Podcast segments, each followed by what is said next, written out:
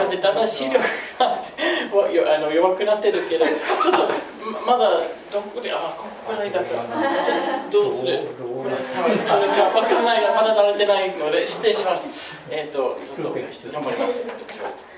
えっ、ー、とこのメッセージですね前回、えーと、と1か月前でしたけどえーと、弟子化というテーマでピリピ人への手紙はパウロは大きなテーマは弟子化というテーマですね。つまりどうやって良い弟子になるかとか私たちのあのピリピ人と同じように私たちどういうような訓練が必要かというような話題ですね。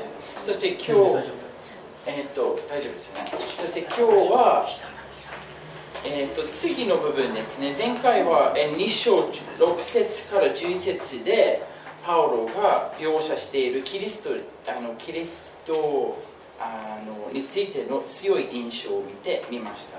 そして今日の箇所ではあのパウロはその犠牲的な例に基づいてクリスチャンのあのも同じようにしなさいというチャレンジを与えています。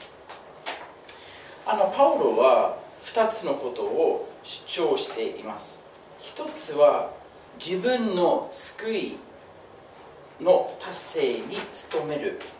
もう1つは命の言葉をしっかり握るということです。あの具体的にどういうことなのかを知るためそのことを実践した2人の男性の例を挙げたいと思います。ではもうちょっと詳しく見てみましょう。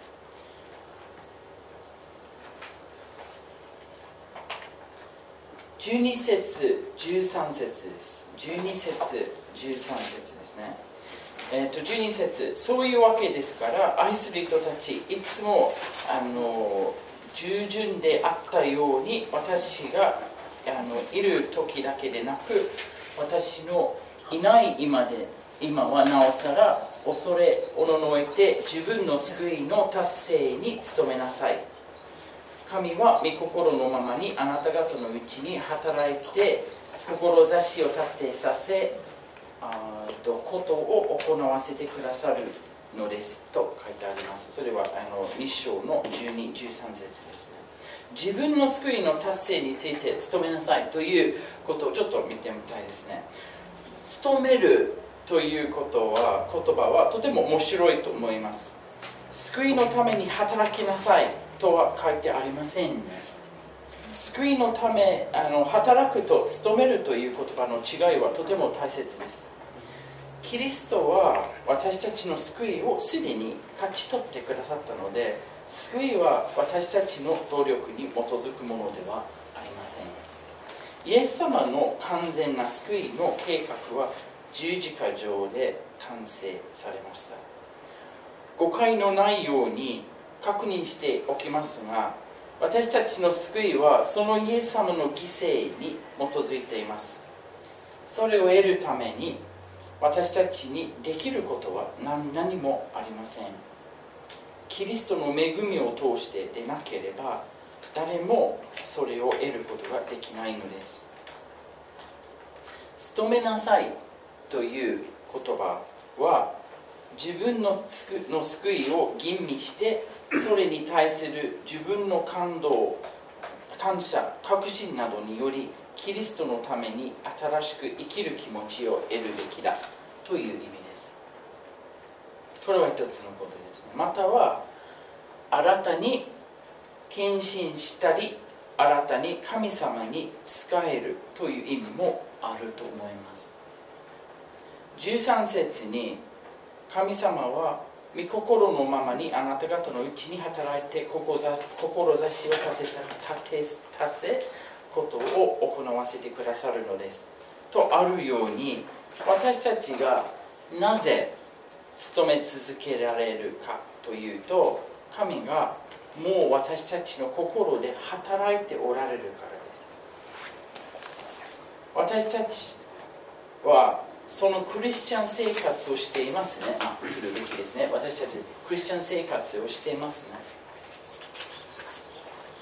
クリスチャンは毎日神様に仕えることをしたり罪と戦ったりキリストのために生きたり自分より相手のニーズを優先したり福音のために奮闘したりします。私たちはそれを実行しています。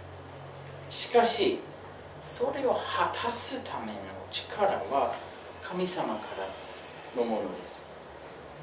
自分が持つまたは自分を通して現れる能力は神様のものなのです。日常生活の中ではそれにあまり気がつかないと思いますが振り返ってみるとそれは明ら明らだと思います。ああその時神様。あの友達。神様は友達に話すための勇気機会などを与えてくださったのだ。ということ。よくわかりますね。神様は私たちが意識的に感じてもそうでなくても心の中で働いてくださいます。その働いてくださることが自分の救いの達成に努める。ことのきっかけになるはずです。つまり神様が務めさせてくださるということです。そのあので例えばあのつまり神様が務めさせてくださるということです。または務めさせてくださるという責任を与えてくださるです。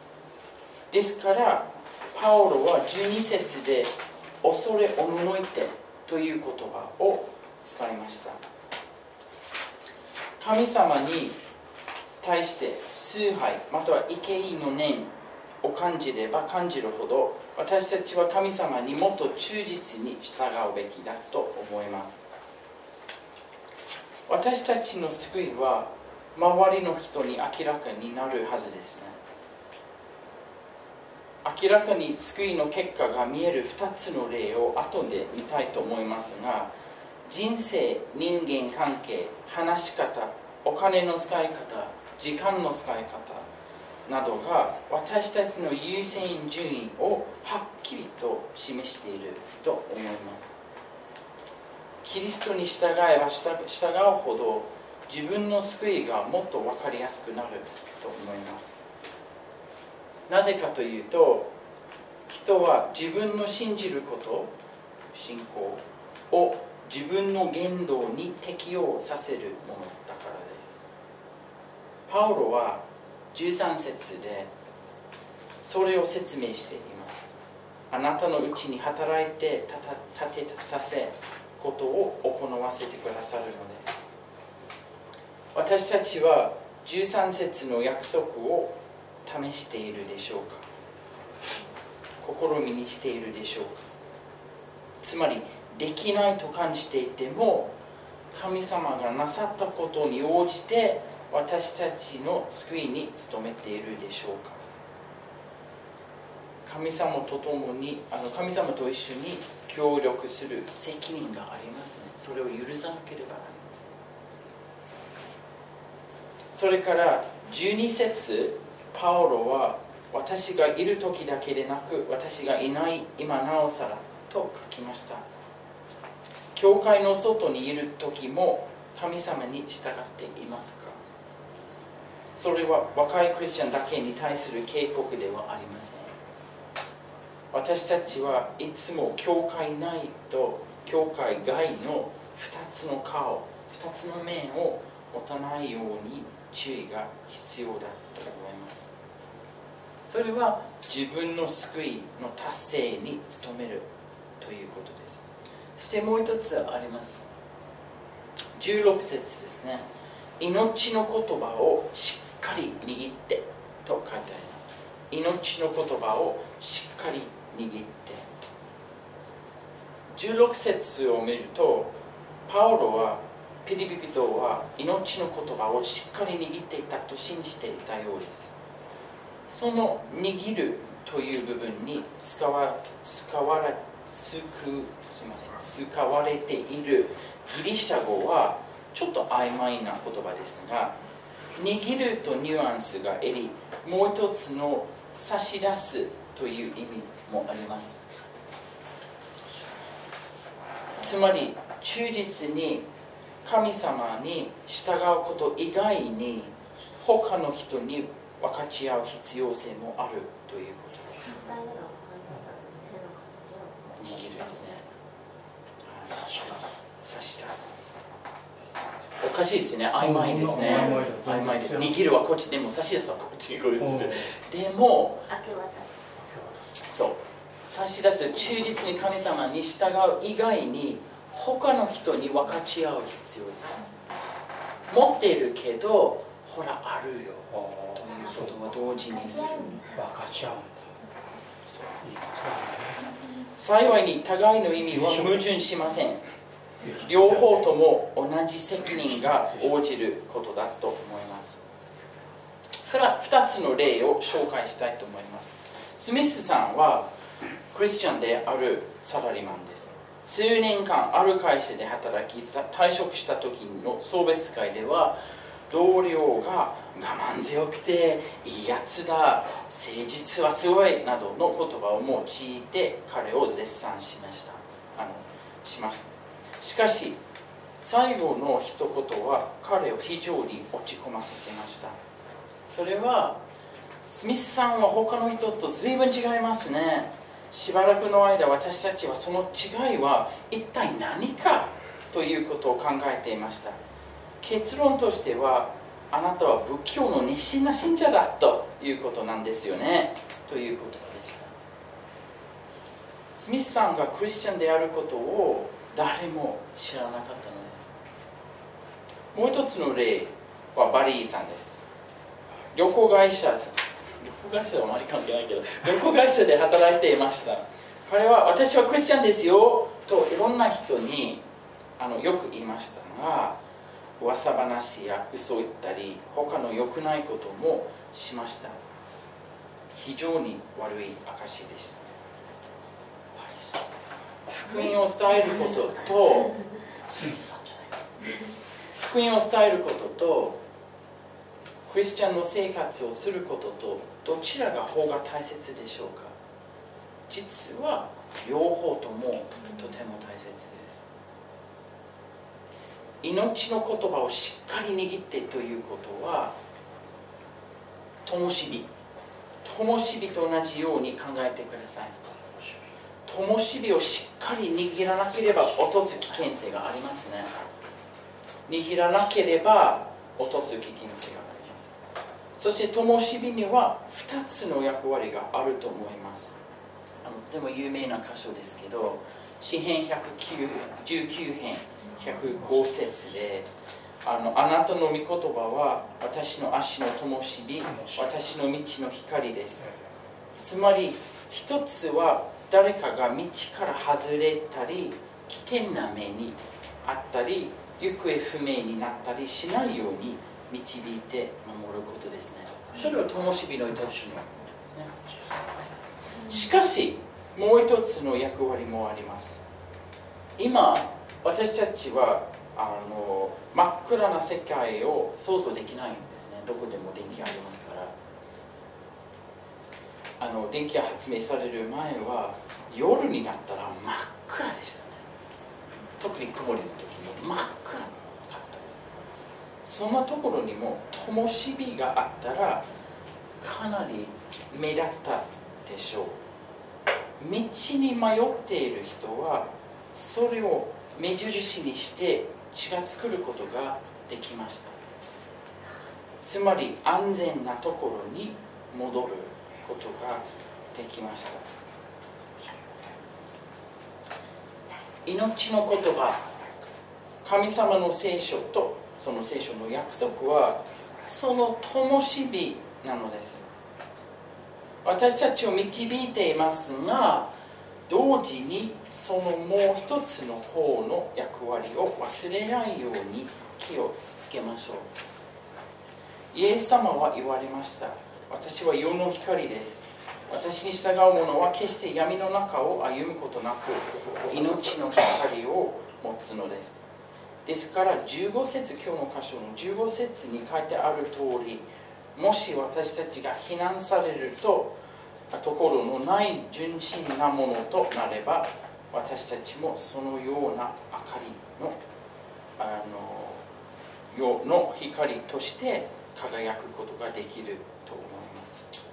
そのような明かりのように光ができると思います。私は、えーと、宣教師の日本語センターで働いてます。その日本語センターで一つの話題があの持ち上がりました。それはどれくらい大胆に祈ればいいかということでした。最近私たち宣教師は無意識に日本人に対して失礼になってはいけないということを気にしすぎて安全でセリフのような文章になりやすく祈りが強くなくなる危険性があるので注意しなければならないと思いますあ決まり文句のような感じです。ねしかし宣教師だけでなく宣教師だけでなく神様はこの社会でこの曲がった邪悪な世代の中で皆が目立つように召されていますイエス様はマタイ5章14節から16節で戒めを与えました。さっきのあの招きの言葉。え南波さん読んでいただけますか、はい。えー、ではマタイ5章、えー、14節から16節です。あなた方は世の光です。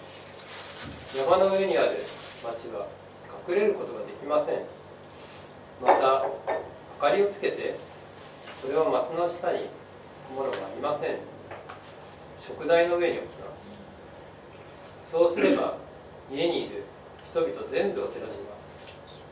このようにあなた方の光を人の前で輝かせ人々があなたの良い行いを見て天におられるあなた方の父を崇めるようにしなさい。ありがとうありがとうございました。それはイエスにこれはイエス様の戒めです、それイエスについて分かち合うことに限らないと思います。私たちの人生のどの部分でも輝かなければならないと思います。えっ、ー、とまあ単なる紙袋だけど灯火としてあの想像してみましょう。あの灯火2つのありますね。あのちょっとちょっとちょっと待って。戻れるかなそうですね。最初の役割ですね。御言葉ですね。足の方にするですね。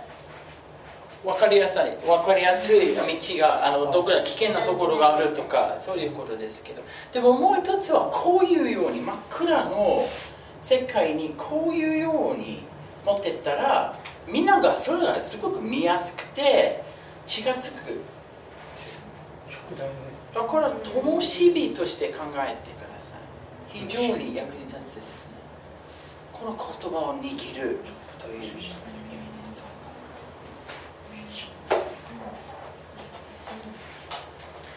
ですから14節ではパウロが全てのことをつぶやかつぶやかず疑わがずに行いなさいと述べています。もしピリピ人がいつも喧嘩していたら世の光として輝けなかったでしょう。私たちは他の人にイエス様について証ししたいですね。その証のインパクトはつぶやくことや疑うことまた非難されることや純粋でないことなどにかなり強く影響されると思います。時に私たちは無意識のうちに未信者にイエス様を信じないことの言い訳を与えてしまったしまってはならないでしょうか。パウロは15節で神様の子供という言葉を使っています。神の子供である私たちはどのように目立つでしょうか。それは適切な理由で目立っているでしょうか。目立っているとしたらそれは命の言葉をしっかり握っていて非難されるところのない純粋なものとなっていることだからでしょうか。そして最後にこれありました最後にキリストによって変えられる2人の例を19節から30節あこれすみません書きませんでしたけど。19節から30節です。人物評価を書いたことがありますか？私の仕事でよく日本語センターを卒業するあの宣教師のためにレポートを書かなければなりません日本語だけじゃなくて日本の文化についてどれぐらい理解しているかとか価値観がどれぐらい分かっているかとかそういうようなあのレポートを書かなければなりません。それを書くのは時々非常に難しいことなんですよ特にその人がうまくしなかったら非常に書きづらいでしょう。しかしその時パウロにとってその問題はありませんでした。ねその2人を見ると。19節から30節ではパウロはキリストによって変えられた2人の例を挙げています。自分の救いの達成に努めていてそして命の言葉をしっかり握っていた人についての箇所です。それはテモテとエパフレデトのことです。言いづらいですね。まずテモテ。その2人はしばらくの間パウロと一緒に働いていました。彼らについての証明はこの箇所に書いてあります。まずティモテを見ましょう。19から24節ですね。書いてあります20節から21節によるとテモテは自分自身のことではなくイエス・キリストのことを求めています。それはあの他の人のことを心配しているものと20節に書いてあるようです。さらにあの彼は私と一緒に奉仕してきましたとも書いてあります。テモテはイエス様のことを優先させるというよりわざと彼の自身のニーズを犠牲さえしてしまいました。そして25節から30節にはもう一つの例があの描かれています。30節にエパフロデトはキリストの仕事のために命の危険を犯して死ぬばかりになったと書いてあります。今の時代特に日本では今の時代にそのような人について聞いたら私たちはどう思うでしょうか？軽率な人でしょうか？不注意な人でしょうか？愚かな人でしょうか？自分の健康について全く考えなかったことは私たちにとって想像できないほど不思議なことですね。しかし25節のエパフロデトは兄弟同労者戦友としてパウロに描写されています。29節にですから喜びにあふれて主にあって彼を迎えてください。また彼のような人々には尊敬を払いなさいと書いてあります。パウロを養うためエパフロデトは数百キロの旅をしそしていくつかの苦労に耐えました。まさに命の危険を犯して死ぬばかりになったことがあったのにもかかわらずエパフロデトはピリビュードにに手紙を持っていきたいという希望を持っていた。ですから今日の箇所から私たちに大きなチャレンジがある。すなわち私たちの生き方生活の仕方はキリストがその人生にどれぐらい重要であるかということを示していると思います。証しをしている私たちの福音は他の人の人生を変えられるほどの福音でしょうか。他の人が私たちの姿勢振る舞い言葉行動などを見た時その中に21節の自分自身のことを求れる人にいるでしょうか。それともテモテやエパフロデトのようなキリストによって変えられて他の人を優先する人を見るでしょうか。お祈りいたします。恵み深い天のお父様みんなを賛美いたします。今日の箇所を心からありがとうございます。神様のために私たちは私たちの救いを務めなければなりません。神様神様の知の知恵が必要だと思います。その知恵を豊かにお注ぎ出してください。そして私たち力を握ってあの証しすることができるように助けてください。つまり灯火と同じようにしっかり持ってて自分自身と神様との道を歩みながらその真っ暗な世界の中に神様の素晴らしい救いの光を照らすことができるように助けてください。そして私たちはテモテとエパフラエパフロデトのように忠実な弟子になれますようになりますように助けてください。お願いいたします。つまり相手のニーズを優先してどれどれぐらい犠牲を払わなければならないかということを考えずに相手を優先できますよ優先することができるように助けてくださいお願いします。感謝しイエス様の名前を通してお願いいたしますアーメン